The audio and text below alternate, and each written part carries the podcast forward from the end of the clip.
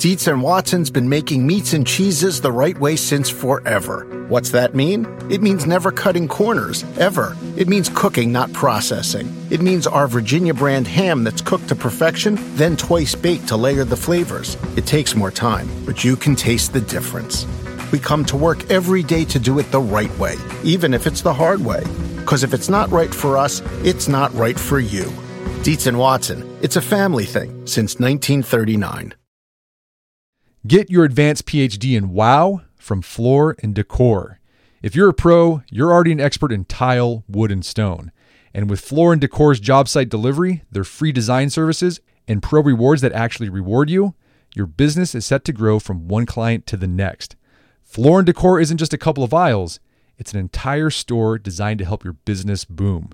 It's Floor and Decor.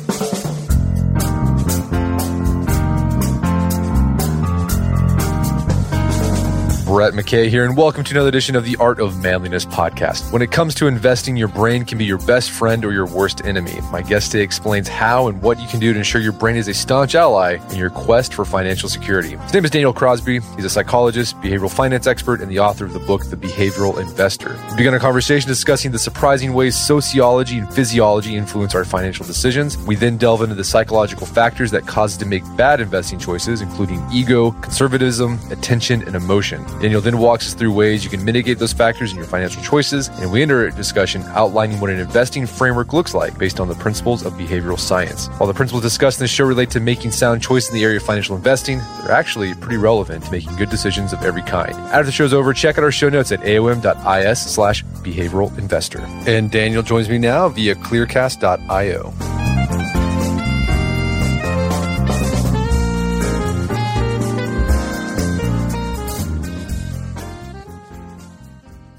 Daniel Crosby, welcome back to the show. Great to be back. So we had you on a couple years ago to talk about your book, The Laws of Wealth. You got a new book out, The Behavioral Investor. It looks really cool. It's got this awesome ink blot bowl, which looks pretty badass. How is this book a continuation of The Laws of Wealth? So this is the graduate level version of, uh, I think, the laws of wealth. The laws of wealth was my 10 rules for, for getting your finances right. And it was sort of a paint by number. This book is admittedly a little more complex and, you know, I write in the first introduction there that I, my aim with this book was to be the most comprehensive look at the psychology of financial decision making that had ever been written. And so uh, that was sort of my audacious goal from the outset. So that's what I tried to do here is look at money and decision making from every possible angle. Well, so you specialize in behavioral investing, and this is what this book's about. For those who aren't familiar with that, what is behavioral investing? When did it become a thing, and what are the fields it brings together to to do what it does? So you're you're right. It is an absolute mutt of a of a field of a discipline. It sort of sits at the intersection of finance and behavioral science and sociology and psychology and decision theory and game theory. And so one of the things that I love about behavioral finance, which is sort of the the name from from my field, the proper name for my field, is that it does incorporate all of these things, and uh, it's immensely challenging because there are so many fields and sub disciplines involved. So you never feel like you quite get your hands around all of it. Uh, but it, to me, it's a really gratifying challenge. So it, it's risen to prominence in recent years because in the late 20th and early 21st century, there have been a number of Nobel Prizes given out in behavioral finance and behavioral economics. So people like Daniel Kahneman and Richard Thaler and Robert Shiller have all won Nobel Prizes for their work. But the, the ideas that, that undergird a lot of what I'm writing about today go back to even biblical times. You know, there's references in Ecclesiastes to, you know, humility and diversification. It says in Ecclesiastes 11, 2, invest in seven ventures. You do not know what disasters may come upon the land. And, you know, so I'm writing about some of these things through a scientific lens, but Shakespeare wrote about these things. They're written about in the Bible. Adam Smith wrote about animal spirits and the theory of moral sentiments in the 1700s. Keynes wrote about booms and busts in, in the early 1900s.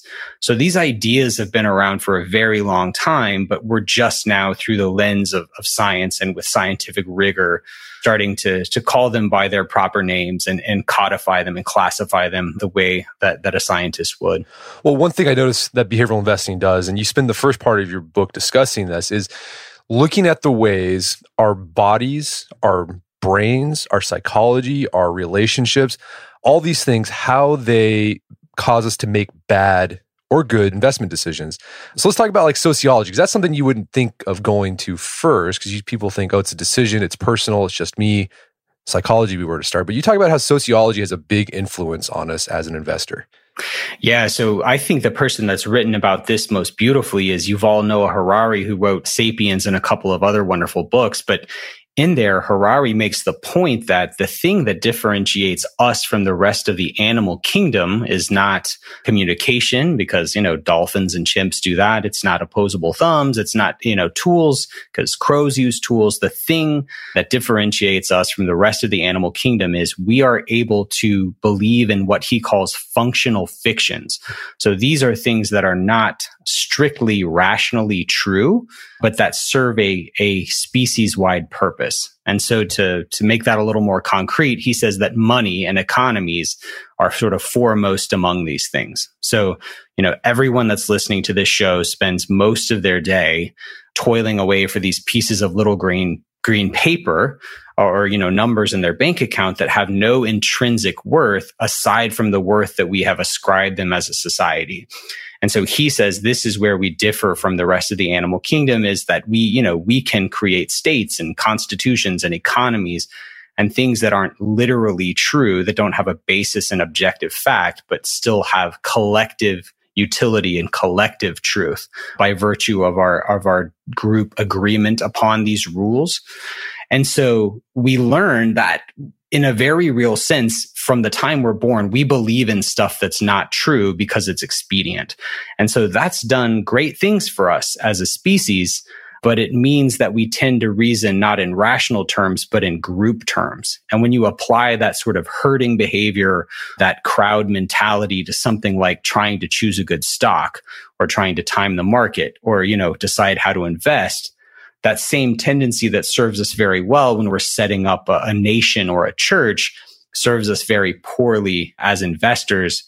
My favorite bit of research on this in the book talks about this Asch experiment, which is an experiment that was done, you know, 50 years ago plus, where they had people look at three different lengths of lines and they had, you know, a group of lines on the left, and a group of lines on the right and say effectively, you know, which, which line on which, uh, excuse me, one line on the left and then a group of lines on the right and say which line on the right looks the most like the line on the left.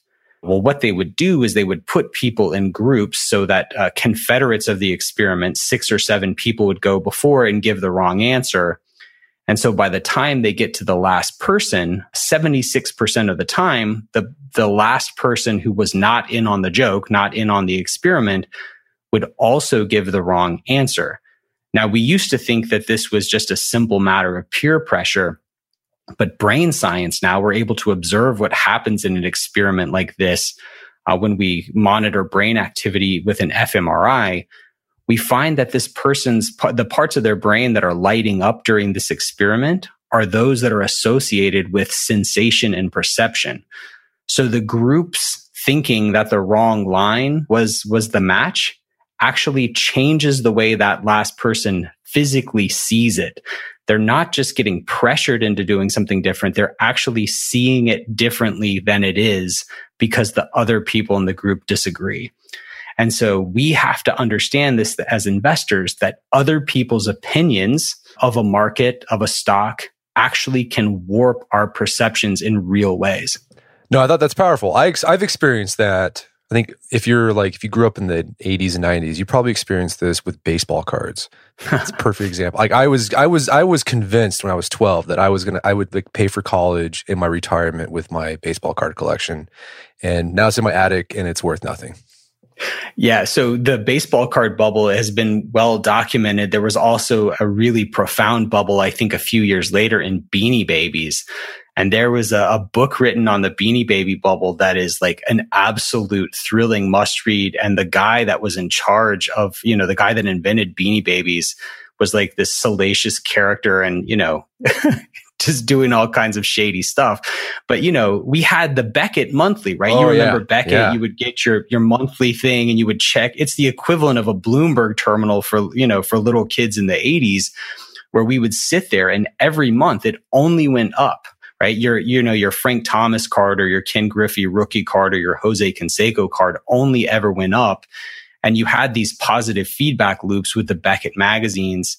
Uh, and then we had a glut of supply. You know, it used to be just Topps, but then you had Fleer and Donruss and Upper Deck and all these late entrants when this started to take off. So yeah, the, the things that were present there you had this collectivist mentality. Every person our age thought that they were going to go to college based on their Ken Griffey rookie card.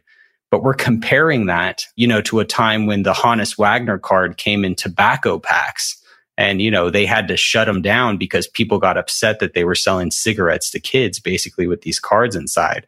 So they're extremely rare. And you contrast that with a time when you've got you know, a new baseball card startup popping up every every other year. So these feedback loops, like like I just talked about, precipitated this bubble, and you see that that collectivist mentality was a lot of what propped it up until until we no longer agreed that they were worth what we thought they were worth.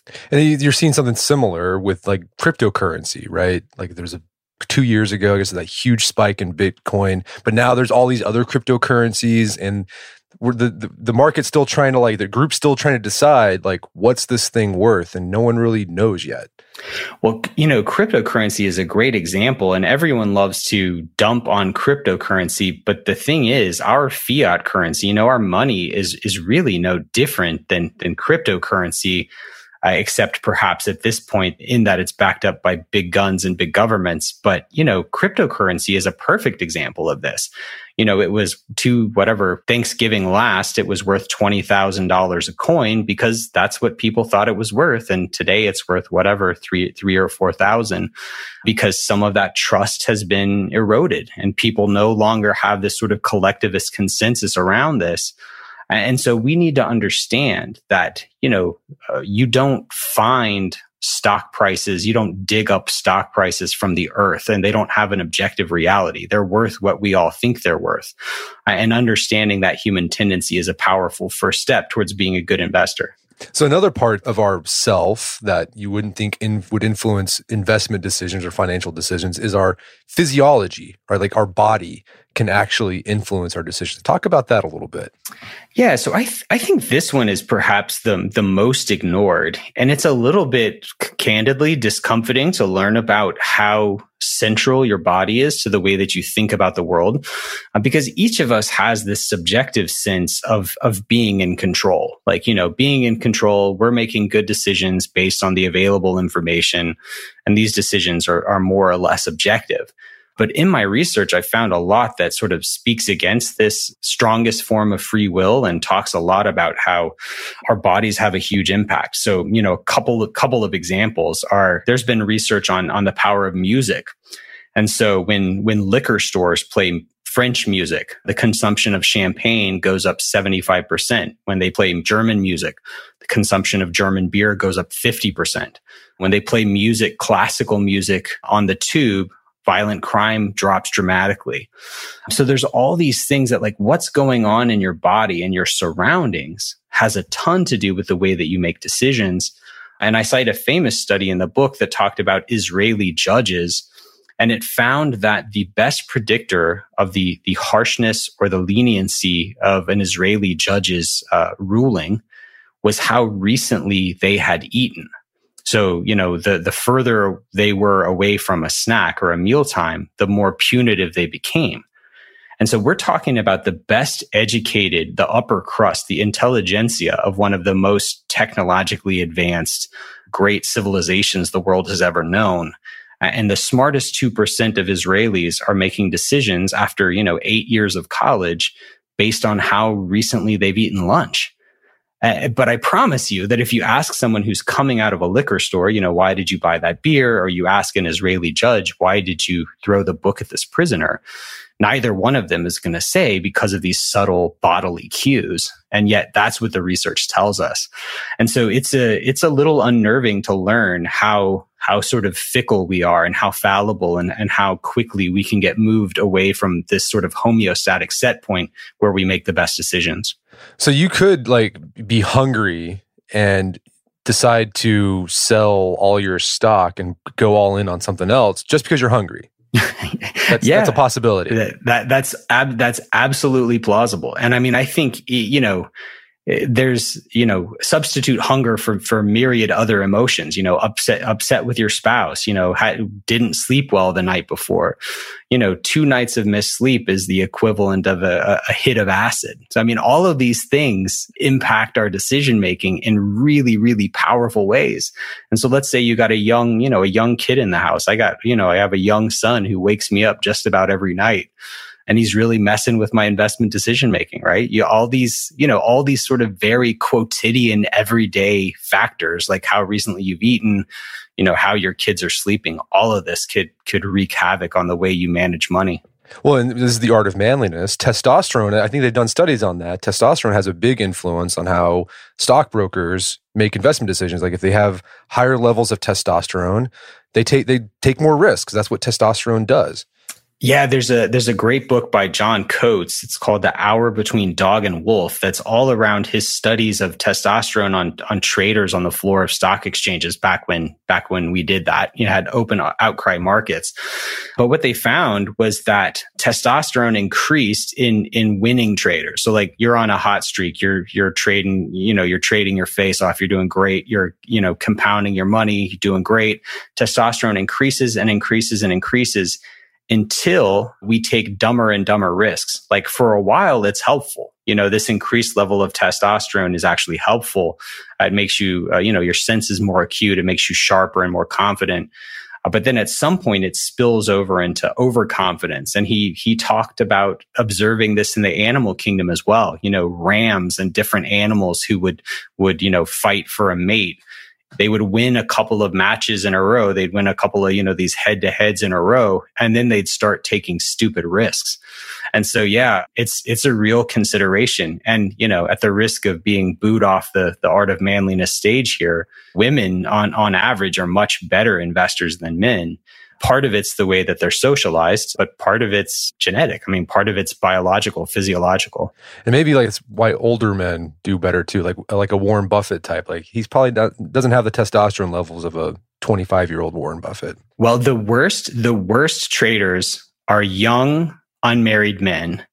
Uh, the best traders are married, older married women, and then older married men are just behind them. And I think that that has a lot to do with it. All right. So our sociology can jack, jack, us up. The people we associate with, the group can mess us up. Our physiology can influence our decisions. Sometimes good, like the testosterone can be good, but at a certain point, it's diminishing returns and actually negative returns.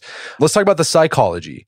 And you talk about there's four factors in our psychology that can cause us to make bad investing decisions. There's ego, and there's conservatism, attention, and emotion. Let's start with ego. So first off, like, what do you mean by ego? Because people have different ways of describing that. And then how does our ego cause us to make bad investment decisions? Yeah. So ego in this case is not like ego in the Freudian sense. This would be ego in, in the sense of overconfidence. So overconfidence, again, uh, research suggests men are, men are more prone to overconfidence than, than women, especially with respect to money. But overconfidence takes a couple of forms, cup three to be exact. So overconfidence, uh, we tend to think we're luckier than other people we tend to think we're smarter than other people and we tend to think that we can forecast the future better better than we actually can. And so if you think about each of these you know the luckier thing people tend to say you know if you ask someone you know what are the odds of you getting divorced? They'll say oh you know never never happen what are the odds of you winning the lottery? Like oh well maybe. And we see this across context that when we ask people about bad things they dramatically underestimate the risk of bad things happening to them and dramatically overstate the probability of really positive things happening to them. So this systematic sort of misapprehension of the world leads us to take outsized risk, leads us to, you know, do all sorts of dumb things because we think it can't happen to us. That, you know, the, the second piece there is just thinking we're, we're better than other people. We're smarter than other people. There's great research. The, the last the last paragraph of this research said that the average man thinks that he's two sit ups away from dating a supermodel because they found that 90 plus percent of men think they're friendlier than average, smarter than average, and more athletic than average. And so we, you know, we all think we're, we're better than we really are.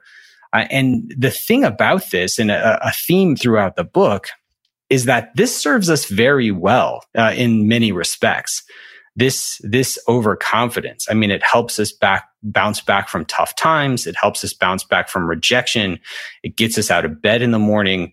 You know, it leads us to approach the girl at the bar that we probably have no business talking to and we end up marrying. Like, I mean, there's a lot of good stuff that comes from, from overconfidence and a sort of a rosy look at the world but you can't bring it to the world of investing. And that's just a theme you see again and again in the book is look, this stuff evolutionarily exists for a reason, but Wall Street is a different animal and you have to leave this overconfidence to the side. I mean, so how does that manifest itself that you've seen where that there's overconfidence amongst investor investors? Well, you know, one is day trading, you know, people just making, you know, thinking they can go it alone, thinking they can go it without any real education or any assistance from a professional, over trading accounts. I see a lot of people holding too large positions in a single stock. All of this is ego, right? Because they think, well, I know something. I have insider information. It's not going to happen to me know, I talked to a gentleman at a conference who had $2 million. He came up to me and was like, look, I have $2 million. Half of it's in a diversified portfolio. Half of it's in this single stock. What do you think about the prospects for this single stock? And I was actually incredibly bullish on the stock at the time and it's done very well since. But I told him, I'm like, you, you know, you have to sell this. You have to diversify away from this position because you can be right and still be a moron. And, you know, good, good investing, good behavioral investing is about playing the probabilities. It's like, it's like playing cards. You tilt probability in your favor at every turn and you never make an outsized bet that can ruin you. So even if that, you know, I have no idea what he did with that million dollar holding in a single stock, but even though it's gone up since then, I hope he sold it because that was the right thing to do. That's how you win as a long-term investor by, by tilting the odds in your favor, not by getting lucky. We're going to take a quick break for a word from our sponsors. Wedding season is coming up, and if you are preparing for the big day, I know wedding planning can be really intimidating, but finding the perfect suit shouldn't be. Indochino makes it easy to get a fully customizable suit right from your home. Don't just wear any suit on your big day, wear a custom made to measure suit. Suits start at just $499, which is about the same price you'd pay for an off the rack suit at a department store. And they've also got custom made to measure shirts starting at just $89. So I've talked about my Indochino suit on the podcast before. They've been a long time podcast sponsor. It's navy blue. The measuring process was super easy. They got these video guides you follow. You'll need another set of hands to help you out with that. But the really fun part is customizing it. Got to customize how I wanted the lapels on the jacket, the pockets, the lining. I went no pleats on the pants on this suit. A lot of fun. And then in a few weeks, you have a made to measure custom suit sent directly to your door. When planning your wedding, get a suit as unique as you with Indochino. Go to Indochino.com and use code manliness to get 10% off any purchase of $399 or more. That's I N D O C H I N O.com, promo code manliness. Daylight saving time is starting up again. The goal of this is to give us more daylight from March through November. By setting our clocks forward, it may feel like there are more hours in the day, but if you're hiring, it doesn't necessarily help you find qualified candidates for your roles any sooner. There is only one way to do that ZipRecruiter. And right now you can try it for free at ziprecruiter.com slash manliness. ZipRecruiter works around the clock to help you find qualified candidates. Once you post your job on ZipRecruiter, they send it to 100 plus job sites so you can reach more of the right people. ZipRecruiter Smart Technology also quickly scans thousands of resumes to identify people whose skills and experience match your job. Spring forward with a new hiring partner, ZipRecruiter, and find top talent sooner.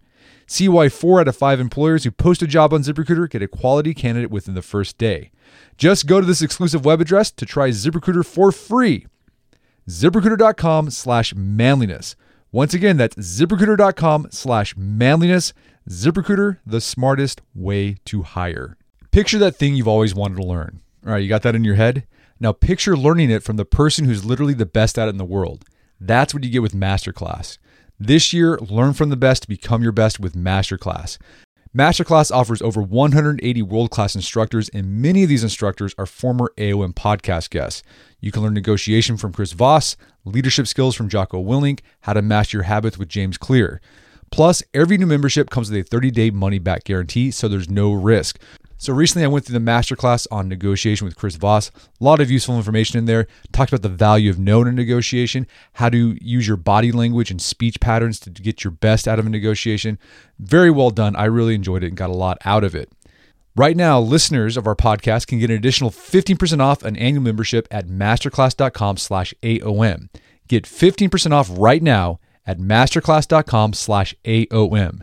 Masterclass.com slash AOM. Check out the masterclass on negotiation with Chris Voss. All right, if you have a family, then you need to get term life insurance to protect them. It's one of the smartest financial decisions you can make, and the start of the new year is the perfect time to get it done so you can focus on whatever else the year has in store for you. Fabric by Gerber Life was designed by parents for parents to help you get a high quality, surprisingly affordable term life insurance policy in less than 10 minutes. Fabric has flexible policies that fit your family and your budget, with quality policies like a million dollars in coverage for less than a dollar a day. There's no risk to apply. They have a 30 day money back guarantee, and you can cancel at any time. I remember when I was a new dad, I had a lot of thoughts going through my head. One of them was, how can I take care of my family when I'm gone if something happens to me? Well, so one of the first things I did, I got term life insurance, one of the best decisions I made. Join the thousands of parents who trust Fabric to protect their family. Apply today in just minutes at meetfabric.com slash manliness. That's meetfabric.com slash manliness. M-E-E-T fabric.com slash manliness. Policies issued by Western Southern Life Assurance Company, not available in certain states.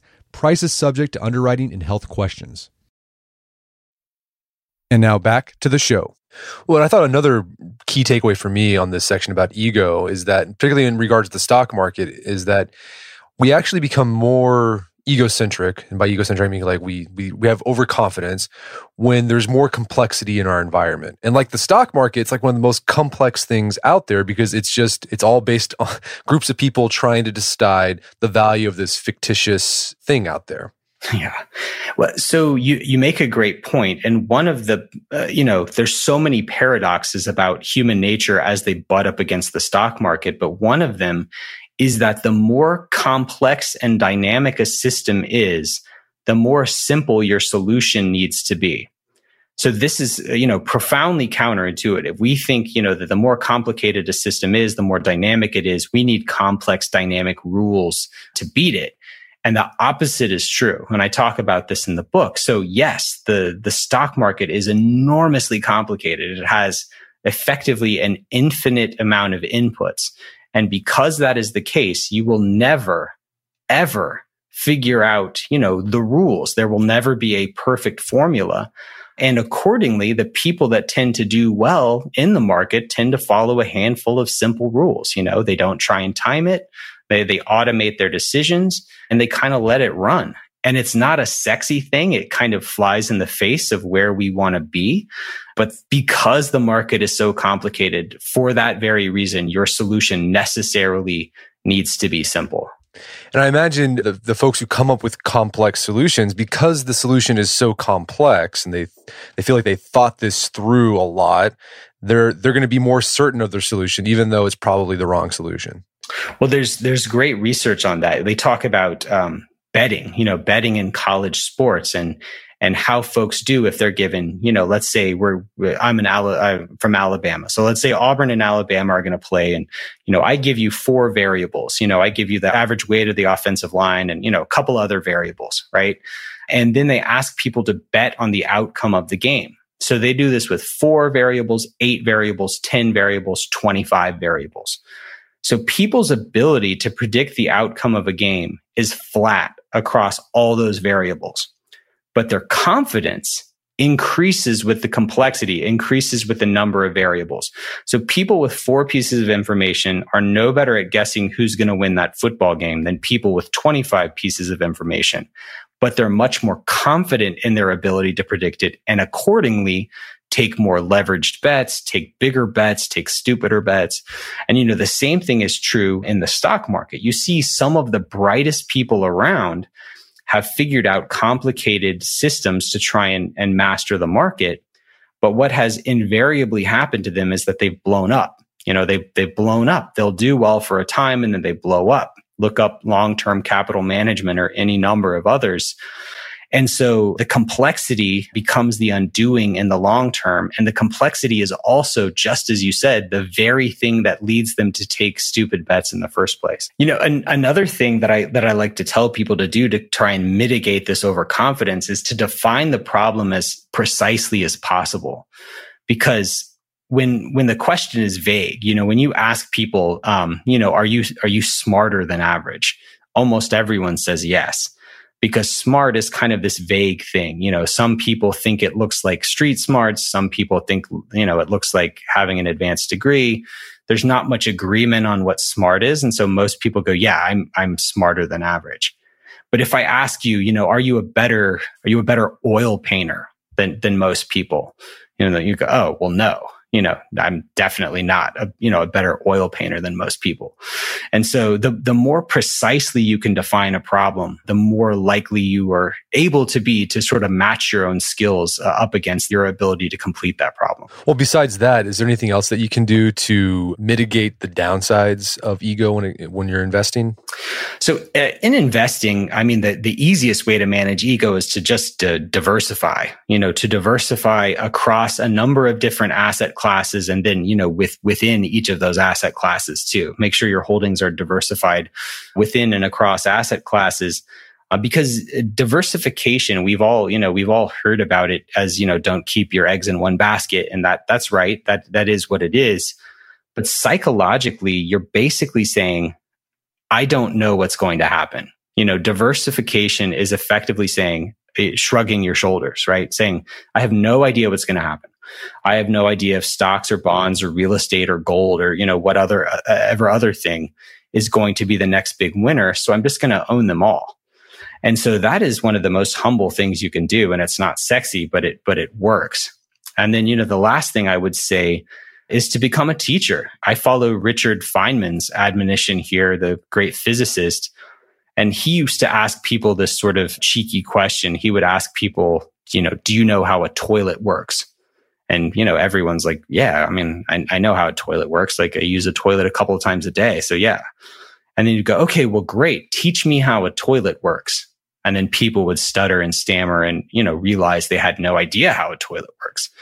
And so, you know, for me, the process of writing books is one of the ways that I keep myself in check because when I try to tackle these big problems and write, write these comprehensive books, I end up, you know, finding the holes in my logic, the gaps in my understanding. And so becoming an educator on, on these things, trying to teach, you know, a friend or a spouse about finance is one way that you're going to realize you don't know as much as you perhaps thought you did. Or if it's really hard to explain your investment strategy to your 13 year old daughter or son. Yeah, exactly. That might mean you, you need to do something different. Exactly. So the other psychological factor that can get in the way of us making good decisions is conservatism. Talk about that a bit. So conservatism is the tendency for us to confuse what we're familiar with with what is safe or desirable. So you see this in a couple of ways. You know, the first way is that people tend to dramatically overinvest in their company stock. A second way that we see this is, you know, by geography. So, you know, people in the Northeast, Northeastern US tend to be very overweight financial sectors and people in the Midwest tend to be overweight agriculture stocks, say. And, and, so we also see this on a, on a national level. You know, I spent three months in Canada last summer. I lived in Western Canada last summer and it was absolutely gorgeous. Can't wait to go back. But, you know, Canada was interesting because they're about 4% of global GDP comes from Canada. And yet the average Canadian had about 65% of their wealth in Canadian stocks. And so the reason they did this is because they knew them and they thought by virtue of them knowing, you know, knowing about these companies that they were safer or better. But a good rule of thumb is to own stock in relative to proportion to its, you know, share of the equity pie worldwide. So the US is just over half. So, you know, as a good rule of thumb, about half of your stocks should, should be in the US and the, the other half should be international. So yeah, we, we see this all over the place though, where it's like, uh, because I know it, because I'm familiar with it, therefore I'll invest in it. And it's actually quite dangerous. And, you know, we saw during the Greek debt crisis, you know, Greek is some teeny tiny percentage of the world economy. And yet Greek investors had a majority of their wealth in, in Greek stocks and it ended very poorly for them. So something we have to be aware of. And I imagine too, this can get in the way. It's like, it's that, uh, loss aversion, right? So like as soon as we own something, like it's ours and like we don't want to lose it, even though it's like it would make sense just to get rid of it. So like you buy a stock and it's doing terrible, you don't want to dump it because like that's the devil you know. Yep, absolutely. There is a there's a real devil you know factor. So, you know, you're you're talking about loss aversion and also endowment effect, which is this this idea that by virtue of owning something it becomes more valuable. You know, this is why people have trouble selling their houses or, you know, selling their junk at a garage sale. Cause we think just because it's ours, you know, it's, it's worth more than, than the market will bear. That's a very, very common tendency. And the reason this is so dangerous is because it basically, you're, you're stacking risk. So, you know, I live, I live here in Atlanta. And so let's say I live in Atlanta and I work for Coca-Cola and I, you know, I invest in Coke stock, you know, heavily through my personal investing. And then I invest in Aflac and UPS and other, you know, Cox Communications and other local companies because I know them and I have friends there. So they feel like known entities to me. Well, if the Atlanta economy hurts, if, if something happens to Coke and people stop drinking, you know, as many soft drinks, my, my house value goes down, my stocks go down, I may lose my job and my local economy is impacted. So you're like quadruple loaded when you do this, when you fall prey to this conservatism bias. And we can become more conservative based on our environment. So I think they've done, you highlighted studies when like the stock market is going down, like people like like stop like stop investing in the market. They might even sell and, and they just go put everything into cash or bonds or gold or whatever. And it's just because the group decided, well, this not as the stock is not as worth as much as we thought it was. Yeah, it's it's fascinating because I'm I'm one of my big projects at work right now is developing this tech simulation of the stock market, basically a stock market game that that monitors people's behavior uh, and, and tries to make inferences about how to keep them from from making bad decisions. And what you see again and again is people do the exact opposite of what they should do. You know, when the stock market has run up, you know, for years at a time, they go, okay, now let's get, you know, now let's take some risk. Well, at that very moment, uh, it's riskier than it's ever been. And then when the market crashes, they go, okay, let's take some risk off the table. So, you know, Howard Marks, this billionaire famed investor calls this the perversity of risk, which is that risk is, is most felt when it is least present and it's least felt when it's most present. So it's a tricky paradox again that just about the moment you're starting to feel safe, you should start to worry. Uh, and just when you're at your period of, of maximum worry, you should start to, to take some risk. But the thing is, though, is like that's hard to figure out, right? Like you don't know. It's like, okay, is it going to, this, this rally we're having, like we had like that big bull market going on for, you know, and it started, started going down in July. You're like, oh, should I, should I sell now? Like, is this the point? I mean, th- yeah, it, it absolutely is. And, you know, the thing is, it will never, it will never really feel safe. I mean, when you look back over, you know, a hundred years of, of the S&P or the Dow, there's always been a reason not to invest. I mean, you look at, well, you know, Warren Buffett's lifetime where he's compounded his wealth so extravagantly. You know, there have been numerous world wars. There have been flu outbreaks. There have been pandemics. I mean, there's just been political scandals. I mean, there's always going to be a reason to worry. And we always think that our time is sort of uniquely bad and, you know, this is cutting to the chase. This is where I think that one of the biggest tools in a behavioral investor's arsenal is automation. You know, just being able to take the decision making process off the table, having some solid rules about investing consistently, escalating those investments as your, as your income grows. And frankly, just worrying about more important stuff because, you know, life is, is much more than the things we're talking about today. Uh, and the sooner you can automate these things, you know, the happier you're going to be and the richer you're going to be. All right. So the, the, the, to counteract conservatism, just put your investment on autopilot. Yeah, yeah, put it put it on autopilot. You know, another thing you can do is to take away the fear of loss. You know, I talk I talk in the book about a Hyundai Hyundai the car maker program during the Great Recession, you know, automakers were getting destroyed. And Hyundai says, you know, what can we do to sell some cars in this awful environment? They they started a program that said, you know, buy a Hyundai And if you lose your job, we'll buy it back at full price. You know, we're going to buy it back at full price. And they had an 8% increase that year in a horrible market. You know, everyone else was getting killed and they were up 8% that year in terms of their sales because you took the worst case scenario off the table. So this is, you know, this is something that me and my wife do. Once we passed, you know, sort of our first significant milestone, our first significant financial milestone, we said, look, we don't want to go back from this place. You know, so we have a bucket of money and a safety bucket, and it's, you know, candidly not getting market returns. It's getting two and a half, three percent uh, and and has been for a couple of years. But it helps us sleep well at night, and it takes away the fear of loss, so that we can be more aggressive uh, with with some of our other assets. So that's an, another big one. And then finally, procrastinating. We're much less likely to to rely on the status quo or to do what's always been done if we sleep on it. We're about 30% less likely to just take the default option if we just take a day, think it over, so never get pressured by a financial salesperson. Uh, never make a big decision uh, about your money in a hurry. Always take that day, that 24 or 36 hours to sleep on it, think on it, and you're going to be much less likely to, to fall prey to this.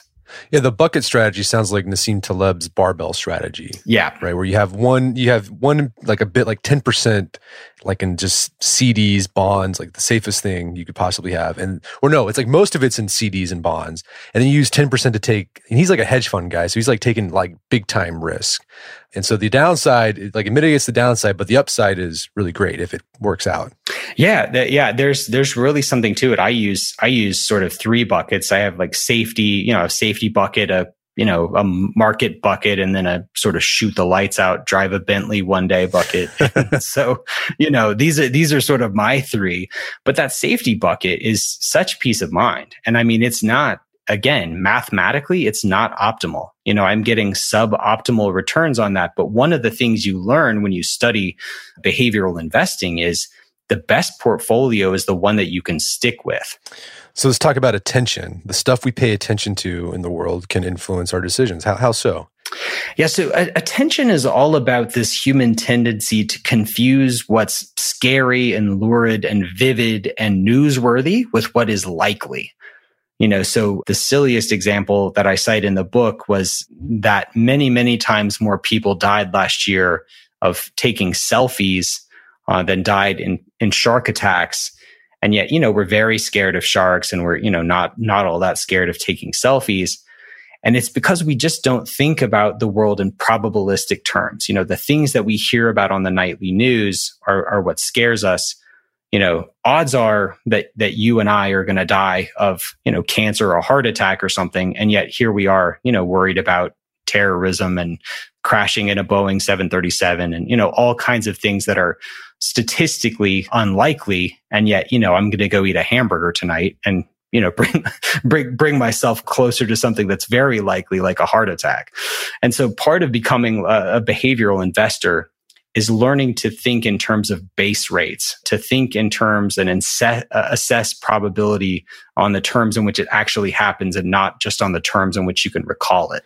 Well, it sounds like the way the attention can infect our investing is like you just remember the bad things that happen. Like if you're a millennial, you just remember the Great Recession. You're like, well, that sucked. I'm not going to invest in stock anymore. If you're a greatest generation guy, you remember the Great Depression. It's like, well, I'm going to put all my money under the mattress, but you ignore like all the other times where things were great in the stock market. Yeah, so that is a that is a an absolutely fantastic example. So you know, you look at someone like me. So I got out of grad school in 2000 in 2008.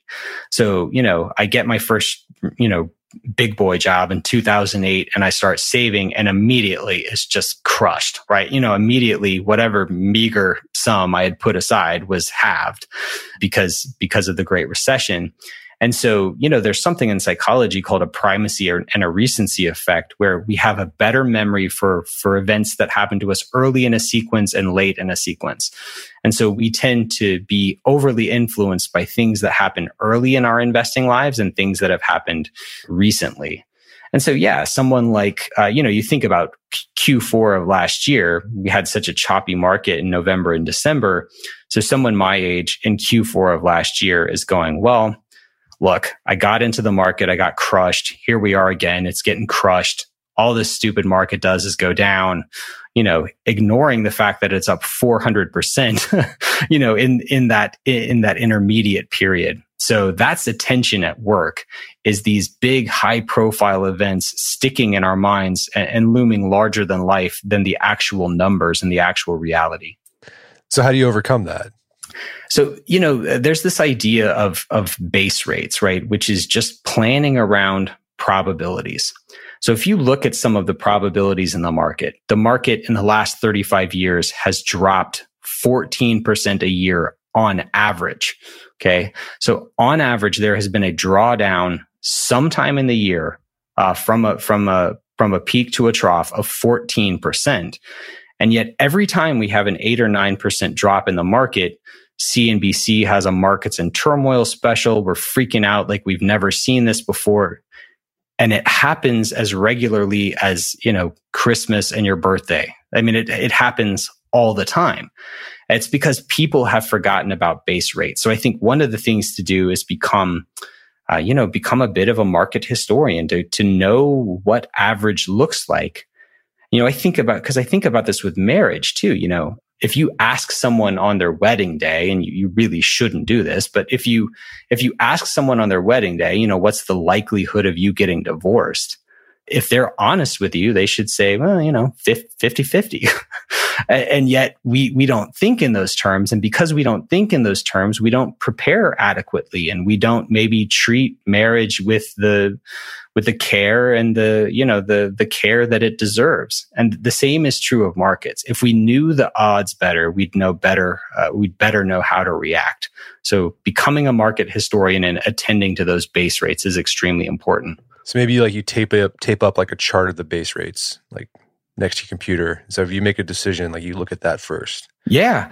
Well, you know, I think there's just a couple of things to know. Like, I mean, the markets, the market tends to be up. The market tends to be up about two days for every one day that it's down. So, you know, if you have a down day or even a down year, it's not that rare. I mean, it happens about a third of the time. That's no excuse for you to get off course. You know, the average uh, bear market's about a year and a half to two years long, and it has about a 37% uh, loss of, you know, destruction of capital.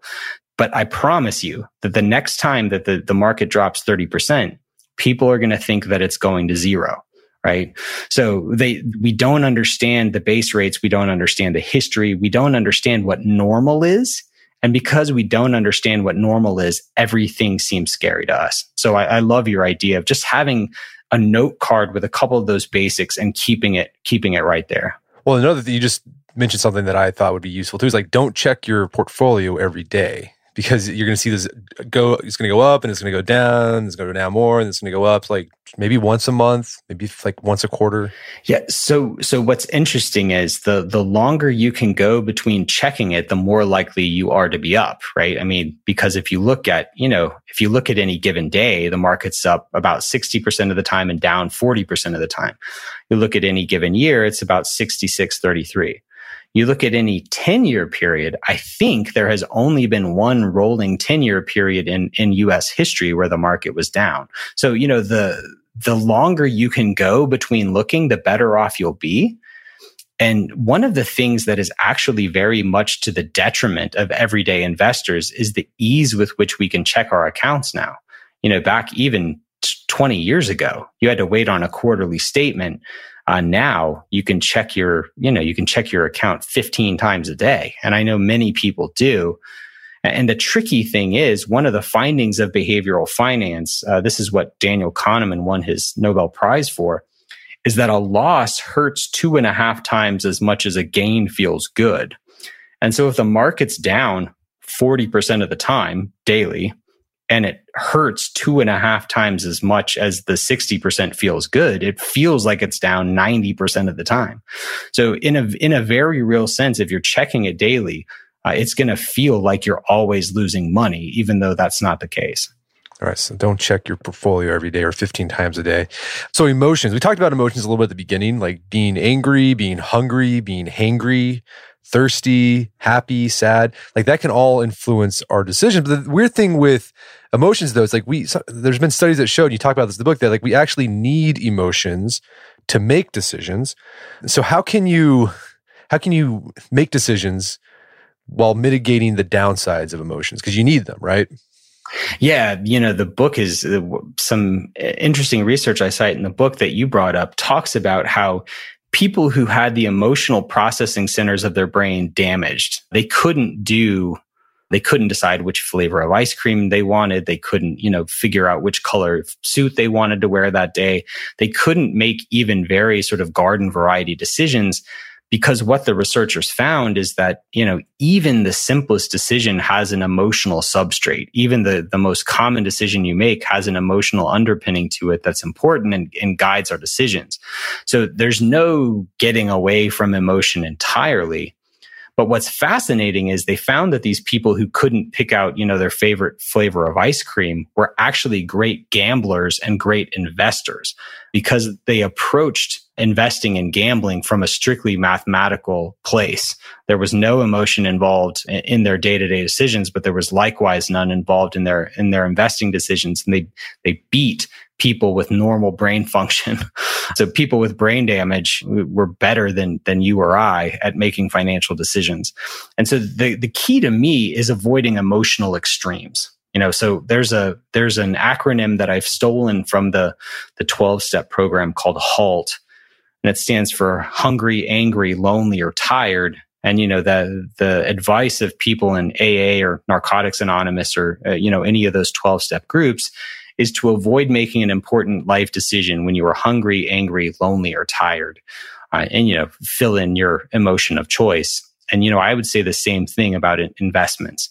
If you're, you know, if you're fearful, if you're greedy, if you're excited, like all of these are bad places to be. Like good investing is enormously boring. And so if you find yourself in one of these elevated mood states, it's not a good place to be in terms of doing anything with your money. So it sounds like so we've talked about all the, the the, the sociological, the physiological, the psychological things get in the way of us making good decisions, and we've talked about some solutions. And the solutions, like they're very simple. Like this framework you've established, it's basic and it's stuff that we know, but it, now it's backed by science. diversify, automate, don't check on it too frequently, and don't make decisions when you're emotional. Yeah, it's that that's what's fascinating about this is you know you write a 300 page book, you read a zillion articles and then at the end you go, "Okay, here's what you do. You automate because simple rules beat human discretion 94% of the time. You know, you get an advisor because, you know, there's about 10% of the world I think that can is is so disciplined that they can do these things on their own and those people do exist. But most people need someone to hold their hand and keep them from making a handful of dumb decisions. You know, you manage your fees. You, you try not to be overactive and you have low turnover. You diversify. So yeah, the, in, in some ways, the suggestions are re- remarkably unsexy. But again, the degree to which all of this is complicated in a weird way necessitates a simple approach. Well, you mentioned advisors, and you and I actually had a phone conversation a couple weeks ago about this. And I asked you, like, who's the type of person who should get an advisor? And you said, like, it's you, it's someone who probably needs help with like the behavioral aspect. It's not so much like what to invest in, like you know, having someone tell them what to like what to actually invest in. They might do that, but it's more like you need an advisor to make sure you stick to the plan and you do the thing you're supposed to do. Yeah. So, eh, you know, in the laws of wealth, chapter, chapter two of the laws of wealth was, you know, was titled, you need a financial advisor, but not for the reason that you think. And so in that chapter, I make the case that the best, the highest and best use of a financial advisor is to effectively save you from yourself. And the research shows that people who work with an advisor on average do two to 3% better per year than those who do not. And that is a ton of money. I mean, so, you know, 3% a year will double your, you know, double your wealth over, over a long investment horizon. And so it's, it's tricky though, because, you know, candidly, some uh, some automated service like Betterment or you know another robo advisor would give you in many cases the very same suggestions as a financial advisor at a at a fraction of the cost. But the, you know the question you have to be really brutally honest with yourself about is is is an automated service, you know, is reading a book on asset allocation going to keep me in my seat when the you know and when the market is ripping my face off. And and for most people candidly the answer is no. You know there's there's a really really weak correlation between knowing the right thing to do and actually doing it. You know i i love to give the example of of nutrition labels on food. You know we started labeling all of our food about 28 years ago and since that time, since this time when we've had perfect knowledge of calories and fat and sodium and sugar and uh, you know every other thing on everything we put in our bodies, obesity's doubled, morbid obesity has tripled because knowledge is just a weak predictor of behavior. And so even if you know just how to invest, even if you have a sound asset allocation, your ability to stick with that allocation is far more predictive of whether or not you reach your goals than than you knowing what a good allocation is. That, that reminds me, I don't know if this is going to going off in the deep end, but so I've, I've been rereading Oedipus Rex, the the Greek tragedy, mm-hmm. and I thought it was interesting. Oedipus, like he knew that he was going to kill his father and marry his mother. Like he knew that. That's why he left his hometown but he still did it anyways because like he just got angry and like he killed the guy, an older guy. He shouldn't have been killing anybody. So like he did it. So like that's a great example of like, man, this stuff's been around for long. You can still you can know this stuff, but you can still screw it up.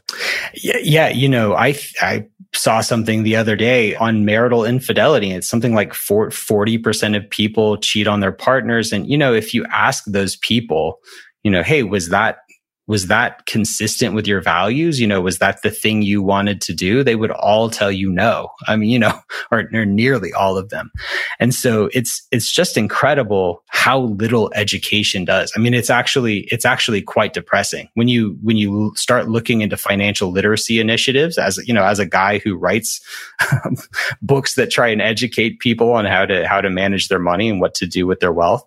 It's depressing. So, really, I think education is necessary, but not sufficient. And that, you know, the next thing you need to do is put in place structures, be they automated or be they an advisor that are going to help keep you on the course. Education tells you which course to go on, but you need some sort of commitment device that keeps you on that course. And that's going to be a much better predictor. You want to be like Odysseus and tie yourself to the mast. Tie yourself to the mast, fill your ears with beeswax, just like Odysseus. There we go. We got. I like how we got Greek here a little bit.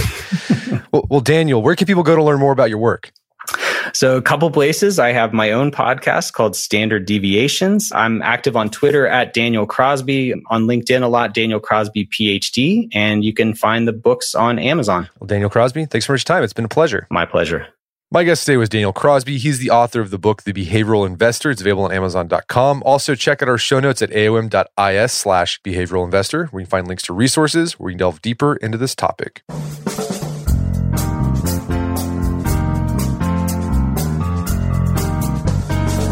Well, that wraps up another edition of the AOM podcast. Check out our website, artofmanliness.com, where you can find our podcast archives, as well as thousands of articles written over the years on personal finance, physical fitness, how to be a better husband, better father. And if you'd like to hear ad free episodes of The Art of Manliness, you can do so on Stitcher Premium. To get a free month of Stitcher Premium, sign up at stitcherpremium.com and use promo code manliness. Once you sign up, just download the Stitcher app for iOS or Android and start enjoying the ad free Art of Manliness experience. And if you haven't done so already, I'd appreciate if you take one minute to give us a review on iTunes or Stitcher helps out a lot. And if you've done that already, thank you. Please consider sharing the show with a friend or family member who you think would get something out of it. As always, thank you for the continued support. Until next time, this is Brett McKay, reminding you not only listen to the AOM podcast, but put what you've heard into action.